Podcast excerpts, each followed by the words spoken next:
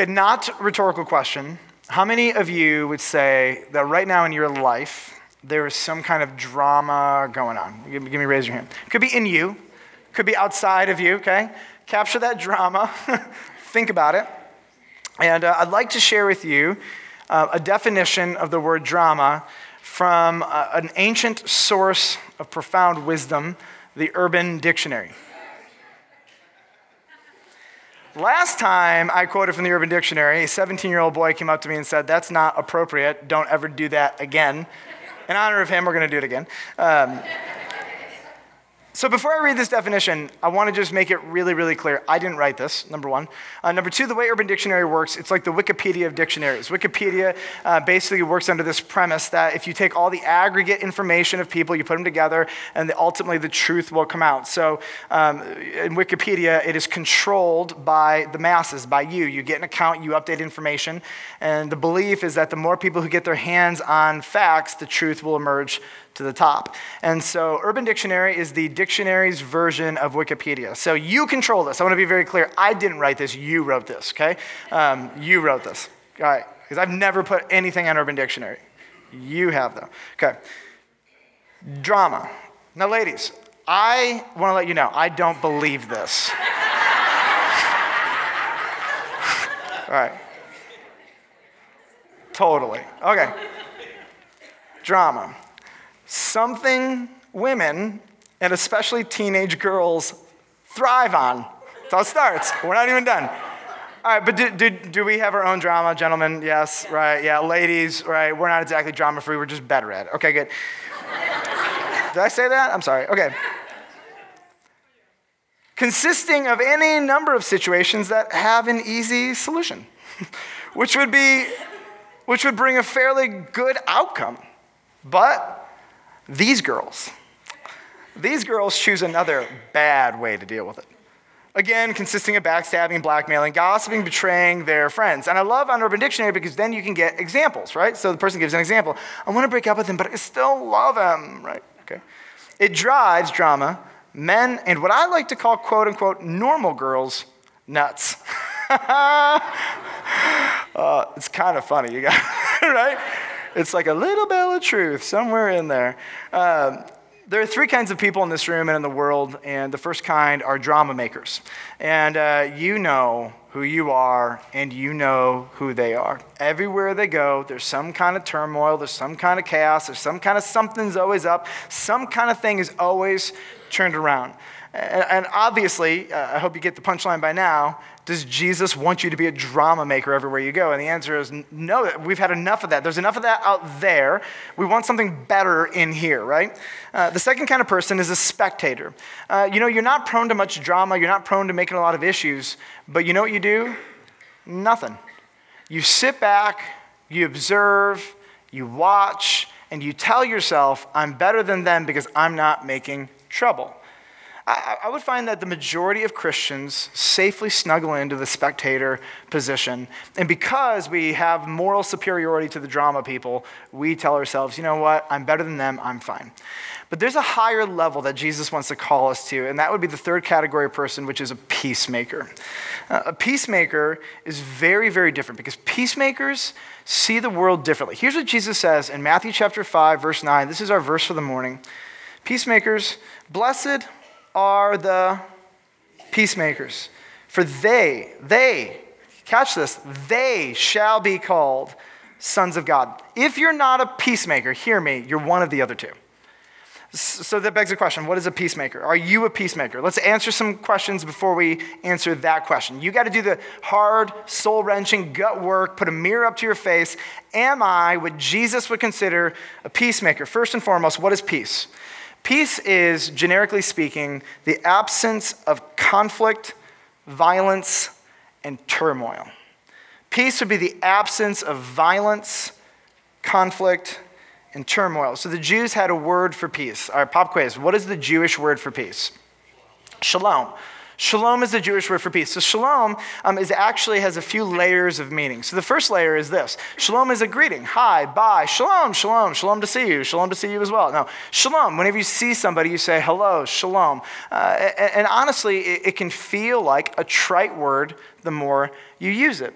But there's another level to shalom that is incredibly weighty. It's incredibly meaningful. It has a depth to it um, that the simple trite greeting does not have. And I want to help you understand before we define this uh, how, you, how this works in American language too. So, you know, you've heard pastors get up front and they say, um, the word love, the word love doesn't mean anything. The word love has lost all of its potency. Remember that? You guys are all familiar with that statement, right? And it's true. The more you use the word love, the more the less it really means. I love McDonald's. Well, I don't, but I love Taco Bell. I love Starbucks. I love this. I love that. But just because the word has lost its potency the majority of the times we use it, there are a few times when this word explodes with meaning. So the first time that boy or that girl told you they loved you, do you remember that? Girl in high school, I think I was a junior, she said, Oh, Michael, I love you. And I said, Cool. My mama always taught me a couple things. Michael, debt is dumb, never go into debt, never go into debt. Michael, I'll always love you no matter what you do. Even if you are a blank, I will still love you. Michael, never tell a girl you love her till you put a ring in her finger. And so I said the word love in front of my uh, girlfriend, Brienne, at the time, a million times. But when I proposed to her that night, the first time ever I'd said to another woman other than my mother, I love you, that landed with so much weight even though it's just this generic word. And shalom is like one of these words. It's generic, it's used all the time, left and right in Jewish language. But it has a theological weight and depth to it that is so meaningful and beautiful. Shalom is this it's inner peace that comes from God that explodes into the physical realm and ultimately into our relationships.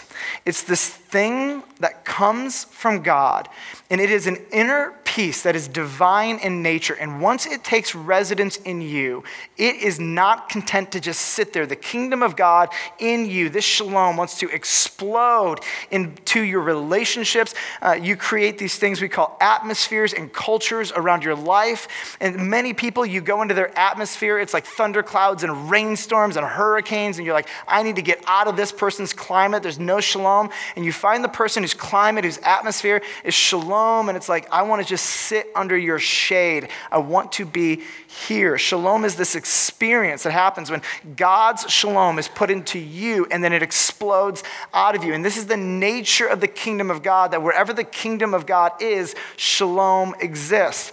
It's this meaningful expression and word that looks forward to a time when all turmoil, all chaos, all violence, in, inwardly, outwardly, relationally, spiritually, it's done away with once and for all. I mean, there's this vision with shalom. And so right now, the kingdom of God is bursting forth out of his people. The shalom of God is in us, and we start to create these climates around us, and people are changed, and people get to sit under the shade of our shalom. So, what, what, is, what is peacemaking? Peacemaking is this it's the ability to walk into chaos and bring shalom. It's the ability to walk into violence and turmoil and insanity and bring something divine, to bring the kingdom of God to these moments and these circumstances. I mean, Jesus is incredible. Jesus walks into the craziest of circumstances, and he has this ability to bring real, genuine, measurable shalom to the people who want to receive it. Now, I want to take a moment. I want to call a spade a spade in this, in this conversation right now because as a pastor, my life is walking into chaos. I walk into chaos, it feels like on an every other day basis. And many of you have jobs that require the same thing of you. You're a policeman or a fireman or whatever it is. You have certain jobs. My wife is a counselor. She walks into chaos. And, and, my personality is such that that doesn't burden me, it doesn't bother me. God has created me specifically to be okay with that. But there are some of you in this room who your life is about avoiding chaos and turbulence and trials at all costs. And so Jesus is going to enter into your, what you would call peacemaking, I would call spectatorship. And he is going to ask you to do something really, really uncomfortable and difficult. And because your whole life has been about insulating yourself from other people's issues. And yet, there's something about Jesus, and then by default, the Christian, where Jesus is going to ask you to do hard things, to walk into people's chaos and turbulence. He's going to ask you to have really, really hard, gut wrenching conversations. And he modeled this for us because you read the Gospels, it's Jesus walking into one story of chaos after another, after another, after another. Pastor Tim is a, is a chaplain for the city of Elgin, and Pastor Tim gets called to, to walk into these environments where there are bodies and there are souls that are just devastated. And, and, and you know what? He's used to this. He's used to this kind of stuff. But for most people, for most people, we run from this. And I believe that this is actually one of the reasons why the Christian church is just kind of lackluster. We're petrified of difficult things, we're petrified of hard conversations. Think about all the hard conversations you should have had but didn't, right? What could have happened if shalom was brought to those relationships, right? So, am I a peacemaker? Let's examine this as the sermon unfolds. If you're new, uh, the Beatitudes is a series of eight blessings that Jesus gives. This is the introduction to the Sermon, uh, sermon on the Mount, the most important, most influential sermon ever given, most important sermon of Jesus, uh, Sermon on the Mount. And these are eight blessings. That's what Beatitude means. It's Latin for blessings. And Jesus is addressing primarily three groups of people. You got his disciples, uh, the few guys that he has called to follow him. You get this crowd of broken, poor, uh, physically disabled, uh, very oppressed people. This is the vast majority of the people probably listening to Jesus. And then you have a group of people who are rich, religious elites. Those are the three groups of people. And Jesus is going to have a word of, uh, uh, of empathy, a word of blessing, and a word of recalibration. So if you look at point number one in your notes, Jesus is going to empathize. I think he can look down at these crowds all around him and say this I see your chaos. I see your chaos. And there's something about if you could sit with him, if he looked in your eyes, you would step back and say, That guy gets all of this. He gets what's going on here. He understands me. So, what kind of chaos would Jesus have seen? Start internal, spiritual, emotional, mental. He sees the mental illness staring right in front of him, the undiagnosed issues, the people who have been abandoned by their families, schizophrenic, you name it. He sees all of those. He sees the um, mental processes that are just broken, the insecurity, the, he sees the spiritual brokenness. He sees people who have never been reconciled to God and they're groping for peace and groping for peace and they've got nothing. They're just scratching at nothing. He sees on a physical level, he sees sickness, he sees disease. I mean, disease, we know this, it pervades communities of poverty. You know that? Uniquely. And this poor, lower class, which is the vast majority of the people that he's talking to, by the way, pervaded with disease. They brought their sick, they brought all of these people to Jesus just with the hopes that the kingdom of God and Jesus would burst out and heal them. We have relational. He looks at families, business partnerships. He looks at estranged fathers and sons and mothers and daughters and generational sins being passed down. I mean, he sees it all. It doesn't just stop there. He sees the financial poverty. I mean, ironically, we have more money in this country than anybody could ever know what to do with, and the majority of us in this room are in debt. How does that work? How much more with this group of people? There is no middle class. There's the rich and the poor, and he's looking at all these people, and everything in their life is broken. Nothing is functionally working. He looks at them and says, I, I can see this. I see the t- turmoil in your lives. I see the chaos. I see the violence. I see the oppression. I see all of this. And he walks right into it. And somehow, in the midst of this, and somehow in the midst of this whole Sermon on the Mount, he says, Look, I can give you external peace, but I, I have something so much more beautiful, so much deeper. I actually want to give you peace with God and shalom here that is never going to be content just to stay in here, but it wants to explode and burst out of you and create climates and atmospheres. If you will respond to the shalom of God inside of you, you actually, by the power of God, have, have the ability to do incredible things. You have the ability to walk into turbulence and violence and chaos and maybe, maybe for a moment give shade and allow people to experience just a glimpse of the kingdom of God. Here, here's a life changing principle for me, at least, uh, that has allowed me to process the stupidity of this world. So, do you ever like look around the world and think people are really dumb? Am I the only one who's that judgmental? Okay, again, you're holy, I'm not, got it. When you look at people and you look at all of the ridiculous things that are happening, all the brokenness, here's the principle broken people do broken things. You look at their brokenness, you look at their insanity, you look at their turmoil and their chaos. And on one hand, we love to look down on them with moral superiority because we have less of that, maybe. But what Jesus was able to do is he was able to get a little bit past that and see what was motivating this. Their hearts, their inside, they didn't have shalom. They didn't have shalom with God. They didn't have shalom inside. They did not have a divine experience that even gave them a platform to work out of. They're groping for peace. Meanwhile, they're never going to have it until they're made right with God. Broken people do broken things. Uh, here's the way that I like to say it there is a Michael Scott in all of us. If you don't know who Michael Scott is, uh, go watch the series The Office. All you got to do is watch one episode, and Michael Scott will burst off the, off the screen in your life. And nobody will make you more uncomfortable than Michael Scott. Because on the one hand, you're endeared to him. You love him. You're like, I like this guy. He is, there's something pure about him. There's something like you just kind of are seeing his heart for what it is. On the other hand, he lives out of this brokenness, and everything he does is so insecure, so overcompensating. And here's what makes most people uncomfortable you see yourself in him. Isn't that scary? You have the same thoughts. You're just much more self controlled than he is. It's almost like somebody took all of the barriers of inhibition out of his life and he just lives out of his brokenness everywhere he goes. And it's funny as I read it and I watch him and I'm just like, oh no, I've had that same thought. Oh no, I've had that same thought. Oh no, I've wanted to say that same thing. And you just realize there's a Michael Scott in everybody. Just pick any one episode, by the way. Any one episode, if you don't know what I'm talking about, and this sermon will become so much more meaningful for you. Point number two bless. Jesus breaks into their chaos and their drama. I think Jesus, what he did in my life and hopefully yours too, he breaks into your chaos and your drama and he says this I have, I have, I have something better for you. I have something better for you. How is what you're doing working out? By the way, not good? Maybe there's a better way. Blessed are the peacemakers, for they should be called what? Sons of God sons of God. Um, so, as we said, this is part of the Sermon on the Mount. What's interesting is that in these Beatitudes, Jesus will go on for many of them to explain them a few verses later. So, jump just a few verses later to Matthew chapter 5, verse 43.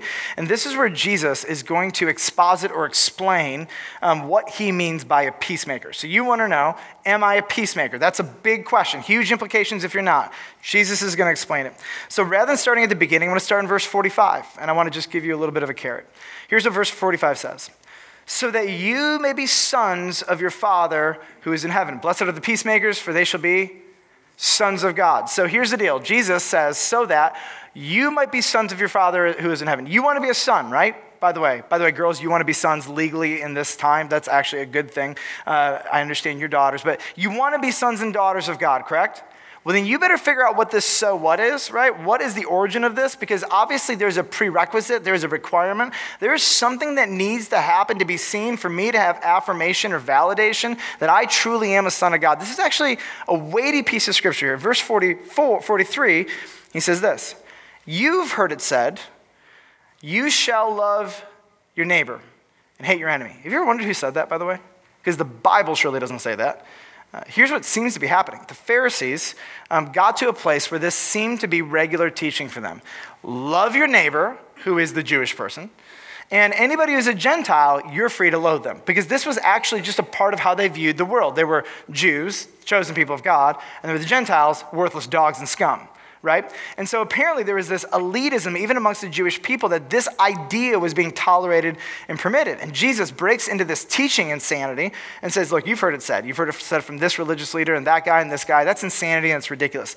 But here's what I say to you in verse 44 You're going to be a peacemaker? Love your enemies and pray for those who persecute you. Okay, so not out loud in your brain say or capture the face, the name of the person you despise. Likely, they have wounded you, they have let you down, they have hurt you. Got them? Let me help you. Who did you avoid today? Who makes your life miserable or made it miserable? If you saw person X and there were no consequences for anything said or done, you would punch this person in the face and walk away, and Jesus would give you a high five, right? Who would that person be? Hypothetically. He would not do that, by the way. That's... Here's the question Do you love them? We can define love whatever, I think intuitively you know what he means. Broken people do broken things. Are you able to see past what they did to you and see them the way God sees them as somebody flowing and working out of a place of brokenness? Okay, let's, let's amp this up a little bit. The person who went after your name, your reputation, your job, the person who slandered you, who made your relationships uniquely difficult, the person who uh, made it very personal and about you. Think about that. The person who threatened your peace, the person who threatened your expectations, your livelihood, the person who threatened your safety, emotional, physical, spiritual, relational, whatever it is. Think about it. Now, here's, here's, the, here's the clincher Do you, not can you, not will you, not do you want to, do you pray for them? Blessed are the peacemakers they are not the drama makers. And by the way, they're not the spectators, which is what we've loved to believe about ourselves. Because we don't make turmoil, we are now a peacemaker. Peacemakers fundamentally work from a very different place in their heart. And in their heart, they are able to see other people's drama and chaos and turmoil for what it is. And then they are able, by God's grace, to get to a place where they begin to pray for that person. Now, that is powerful. And I've got really, really good news for you. I, I believe that if Jesus walked in this room, and many of you in this room would say, I'm not there yet, he would say, My grace is sufficient for you. Let's work toward it. Uh, the, you, you got to be careful because we want to preach the standard in light of grace. And here's what I would love to see many of you do. I'd love for many of you to figure out what is that next step? What is that thing that I need to do so that I am no longer a drama maker and no longer a spectator, but I need to walk into that difficulty and figure it out. The test is not do I get along with my friends and my family? My test is this do I love and pray for my enemies, especially those who have gone after me personally? So let's just model this for a moment. Jesus is on the cross, the creator allowing his creation to mock and murder him. Jesus could have said, we call these imprecatory prayers. Imprecatory prayers are Old Testament cursings. Lord, may you smite them with the vengeance of God and leave them in dust and ashes and ruin all their children forever, right? And if you ever want to pray that for someone? Just me? Okay, good. I'm the worst here. All right. Jesus doesn't say that. He's on the cross and he says this Father, forgive them. Okay, let's just model praying for our enemies. But he doesn't just pray for them. I want you to hear he sees past what they're doing and he sees the brokenness, the Michael Scott inside of them. Father, forgive them, for they know not what they do. He is being murdered, and he does not play the victim card, he plays the uh, empathy card. That's insane. Meanwhile, the text tells us what they're doing. And they cast lots to divide his garments. They're trying to get his stuff, and he is empathizing with their brokenness and praying for their salvation. You want to talk about modeling that? Anybody feel very far away from that? I'll tell you I do. I can walk into chaos. It doesn't mean I do a good job with it. I can walk into insanity. I can be the victim of people mocking me slandering me, whatever, and I can walk into those conversations. But for my heart to love them and then get on my face and pray for them, that is a whole new level. Making, man, let's talk about family values because it says you're going to be sons of God. So in my home, um, one of my children, I'll try not to give away who this is, but one of my children uh, has been caught telling little white lies a lot lately. Like maybe once a day, right? Anybody have this with your kids? Oh, okay, good. Again, I'm the only one. Um, I'm joking. I know that. I know this is a human thing and it's a kid thing, and so um, so I'll catch I'll catch this child of mine, and I'll say, "You do realize that's not the truth." And then after a moment or two, they finally fess up to it and own up to it. And this has been the conversation that I've been having with my kids. You are a fueling. It's my last name, by the way. Some of you don't know me. It's fine. I don't know. You are fueling, and fuelings tell the truth. Child, I gave you my name. Everywhere you go, you bear on your shoulders the reputation of your father, your mother, your grandfathers, your grandparents. This name is sacred and valuable. You are given this name, and you bear my name on your shoulders. Fuelings don't lie. Now, if I just stop there, I'm just self preserving at some level. We go on. And I ask my kids this all the time Have you trusted in Jesus Christ? Yes, yes. You are a son or you're a daughter of God. You bear the name of Jesus on your life. Sons of God, daughters of God, they don't lie. We tell the truth. I have another um, child who is um, filled with an unusual amount of fear. Uh, fear causes them to not walk into normal circumstances, let alone difficult circumstances. And I know, I know that God wants me to raise up children who are going to walk into difficult, hard circumstances, because that's what He asks all of His followers to do. So I want, I want to kill fear in this child.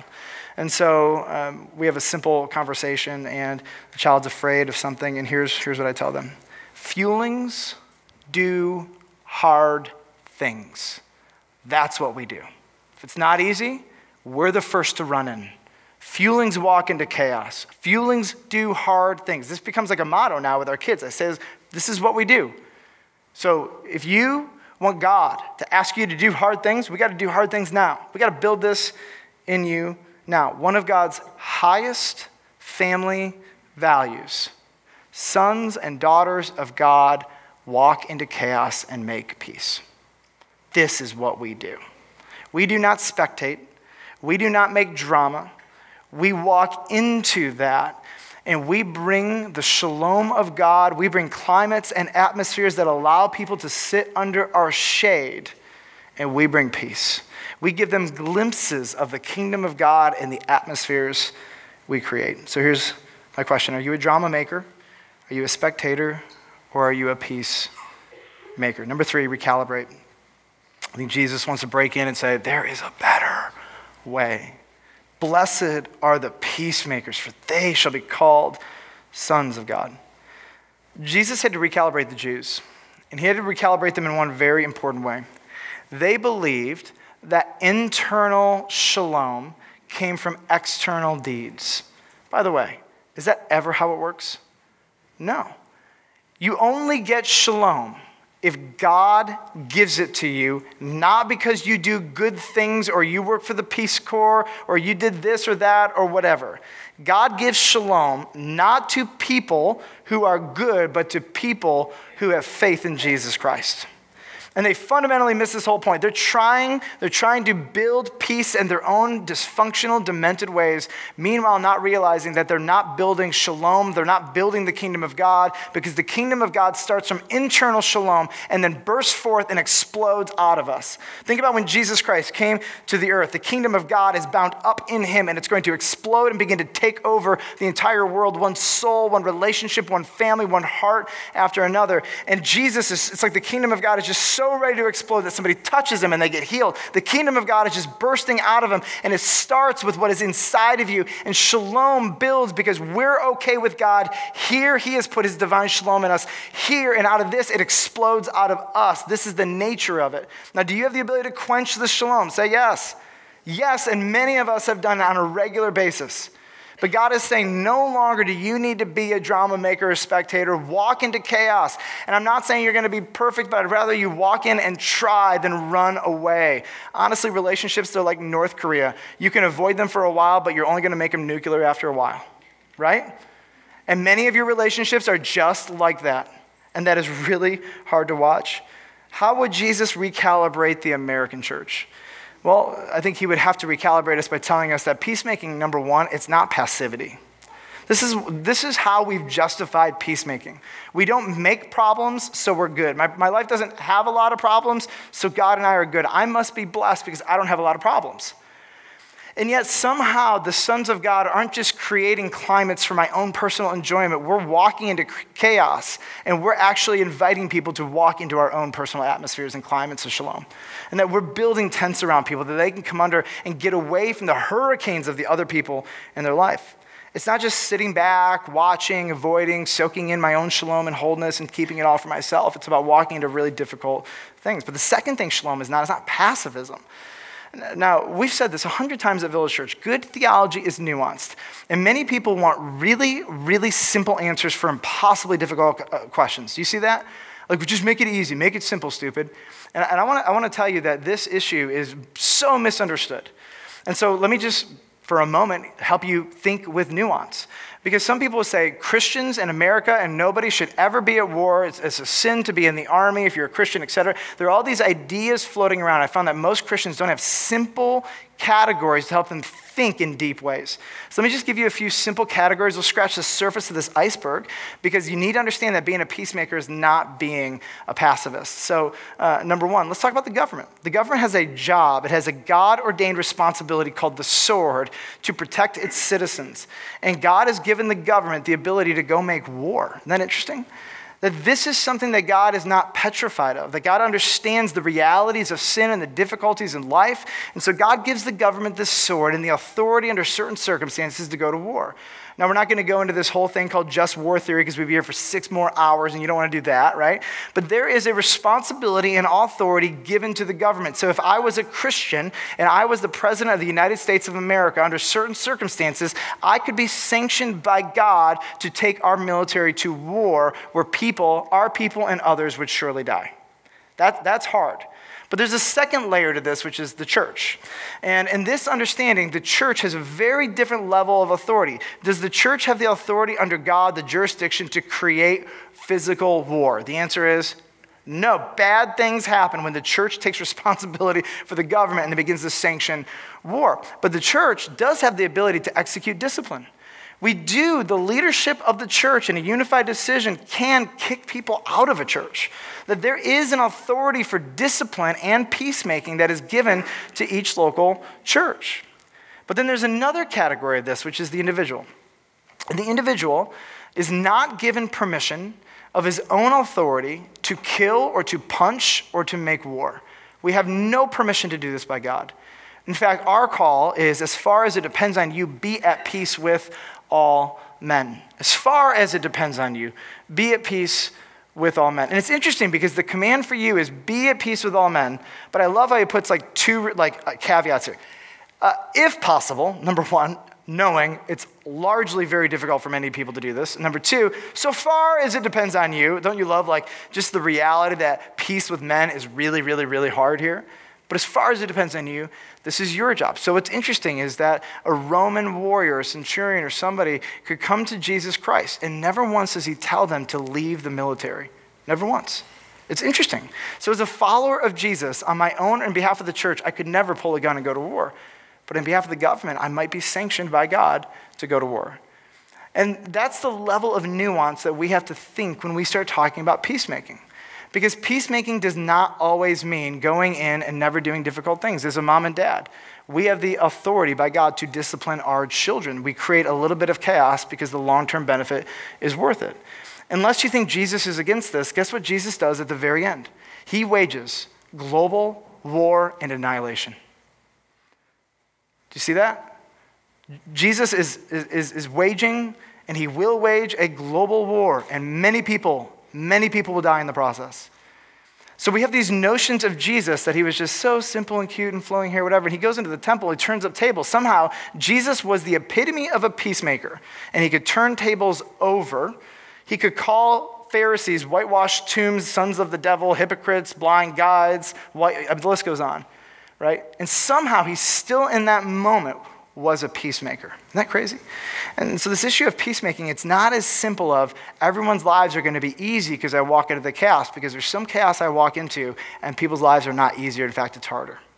And that's part of peacemaking. This is why peacemaking takes guts. It requires wisdom. It requires prayer. It requires intentionality. It requires counselors sometimes surrounding you so you can process together what is the good and best next step. I want to close with three questions. Number one, what would my future self tell me? I would love, anyone else feel this way? I'd love to go have a conversation with 25 year old Michael. Anybody else feel like, not just me, but I'm with you. Yes, many of you would like to talk to 25 year old Michael as well. Stop this, don't do that. But when you love to go back and just talk to yourself, like the majority of time, the majority of times I hear people say this, we always say, I would probably slap myself or punch myself. Isn't that interesting? So here's the question the decisions, the climates, the atmospheres, your posture towards peacemaking, will your future self thank you or slap you? A couple things that peacemakers, um, they're going to be able to say. I will not settle for chaos around me. I am made for more. When I have the authority, the relationship, the context, the permission to walk into chaos, I'm not going to settle for that and run away. I'm made for more than that. In fact, Jesus made me to be a peacemaker, which means I'm going to have to walk into the turmoil. A peacemaker is going to understand this. There's some people in my life who won't, can't choose peace. You ever see that? You've done as far as it depends on you, and they just won't. And this has honestly been so hard for me because there's been a handful, small handful of people in my life who refuse reconciliation, refuse peace. And I've tried, and you have tried, and we have tried, and there are some people, because there's a Michael Scott, there's a brokenness inside of them, because they don't have shalom, or they've su- suppressed or quenched the shalom powerfully, they're not able to do it. Another thing that we say I've been freed to choose my own personal climate, and I will choose peace. If your life is filled with drama and chaos and you're a son or daughter of God, that is unnecessary. It is on you. And you have the ability to control your personal climates. Now, is that difficult? Everybody say, please, yes, yes, right? But we have this thing called self control from the Holy Spirit, which is the ability to control ourselves and to create these atmospheres, or at least to begin to create them. Question number two When is it okay to leave a drama relationship. You ever felt like this? It could be a marriage, a church, a friendship, a job. Three questions to ask yourselves. Number one, am I bound by covenant to them? If so, you don't have the option. Question number two, do wise counselors support me? That is a different level. Do wise, not counselors. There's a lot of bad counselors out there, right? You get some bad advice. Maybe in this church too. Do wise counselors support me? Have I exhausted, number three, all normal avenues of peacemaking? But when you're talking about breaking a relationship, a marriage, a church, a job, or a friendship, a relationship, uh, we have to surround ourselves with people who will speak truth and allow us to answer these questions honestly. I want to close with the last question What is my next step? What is my next step? We've talked about this four levels of peacemaking. Here's the easiest one pursuing peace with those I love. That's easy, right? It's simple. Anybody can do that. This is where most Christians stop, right here. Level two, pursuing peace with those I hate. I have a hunch there are some conversations that the Holy Spirit is putting on you to have, and you're going to busy yourself with a 7 16th wrench screwdriver and take our pews out after service today, so you don't have to think about that. But my prayer for you is the Holy Spirit doesn't let you go until you as far as it depends on you, make peace. Sometimes peace does not mean being friends with that person again. You can still walk away, but is there peace? Level three, pursuing peace with those who hate me.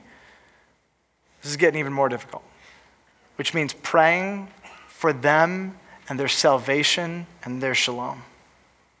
And the fourth level is impossible. The fourth level is simply this peace within me. It is impossible for you and I to go out into this world and get internal peace. The only way to get it is if Jesus Christ Himself puts it in you. And there is a law of this universe that is inescapable. The only way He will put it in you is if you have faith. That is it. There is no other way to get divine shalom into your soul so that it bursts out of you and you're able to create kingdom climates around people's chaos and turmoil.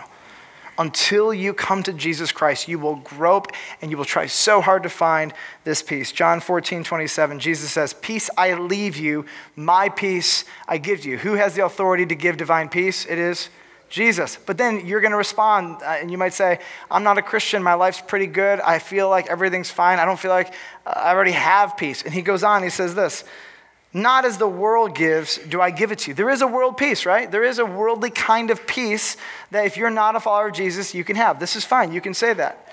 But Jesus is this fundamentally different and more powerful, more, more potent, it is so much weightier than what the peace, the kind, of peace the world gives. It's very different. But most people have never trusted in Christ. They don't even know what they're missing.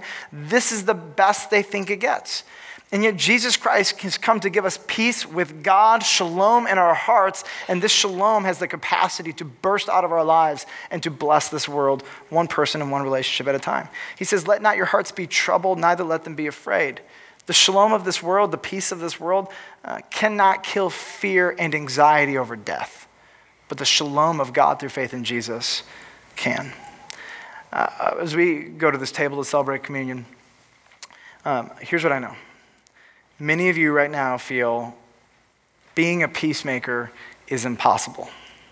In fact, a little bit later, in Matthew 5, in this very context, Jesus says, You must be perfect as your heavenly Father is perfect. And this is the great thing about Jesus Christ. He understands your imperfections and your inabilities, and He is so gracious and He is so patient. And here's what I know there is a next step for the majority of us in this room. And that next step is something we have been avoiding. It's going to be very difficult. And some of you want me to give like really practical so what's for all of your. There's like 150 different circumstances staring me right in the face right now. And so this is why we have community groups. This is why we have pastors. This is why we have opportunities, men's groups and women's groups, for you to get together and work this out. Before you do something big and dumb, get really good counsel. Start getting on your face because God might ask you very quickly here to walk into some chaos, into some turmoil. Pray for that person, not just your heart, because we know that we can walk into chaos and be dumb in the middle of it, right? Pray that God gives you a heart that is not just trying to make peace, but loves and prays for your enemy. This is where the peacemaker culminates. This is where it becomes so powerful. And this is what Jesus wants to build in all of us. Imagine what would happen if we were not afraid of each other and our chaos and our turmoil, but we walked into it praying for one another, praying for our enemies, and letting the kingdom of God cast a shadow of safety and comfort, even just for a moment. So, Village Church, we have some amazing abilities, we have some amazing opportunities, and I, I fear that we have walked away from some of them because we've been spectators. So, my prayer for you this evening, this morning, is that God would make you courageous and bold to take that next step. Let's pray together. Father,